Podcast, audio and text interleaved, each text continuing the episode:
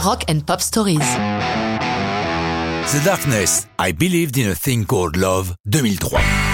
Vous connaissez The Darkness Une bande de Britons réunis au début des années 2000 autour de Justin Hawkins, chanteur et guitariste, avec son frère Dan à la guitare rythmique et au chœur, tandis que Frankie Poulain tient la basse et refuse Tiger Taylor la batterie.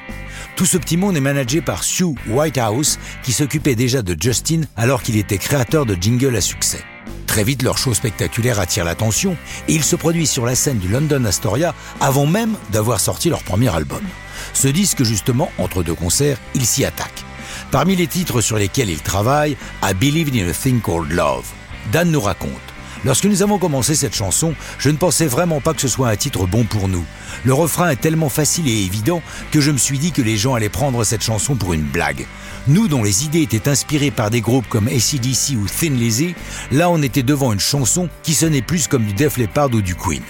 Frankie, le bassiste, Dan et son frère Justin partagent un petit appartement dans Primrose Hill à Londres, mais comme ils ne peuvent pas s'offrir une salle de répétition, ils travaillent chez eux sur des instruments acoustiques, histoire de conserver de bonnes relations de voisinage. Ils essaient de produire un son un peu années 80, à partir du riff initial trouvé par Justin. Il est vrai que dès le début, la chanson leur paraît forte, mais arrivé au refrain, ils la trouvent ridicule.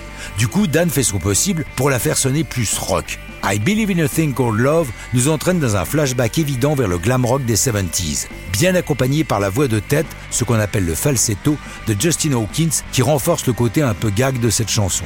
Quant au texte, il peut paraître dénué de sens, mais d'après Justin, qui en est l'auteur, s'il reconnaît que les paroles sont idiotes, elles n'en sont pas moins dénuées d'intelligence. C'est lui qui le dit.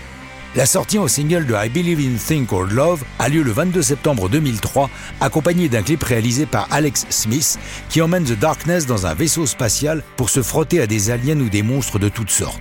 MTV va intensément programmer ce clip, qui sera le plus joué du mois de février 2004, entraînant The Darkness tout en haut du hit britannique, battu seulement par les Black Eyed Peas pour la première place.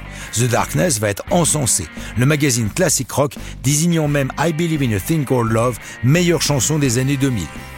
Après avoir aligné les succès, la suite va être plus compliquée pour The Darkness. Mais ça, c'est une autre histoire de rock'n'roll.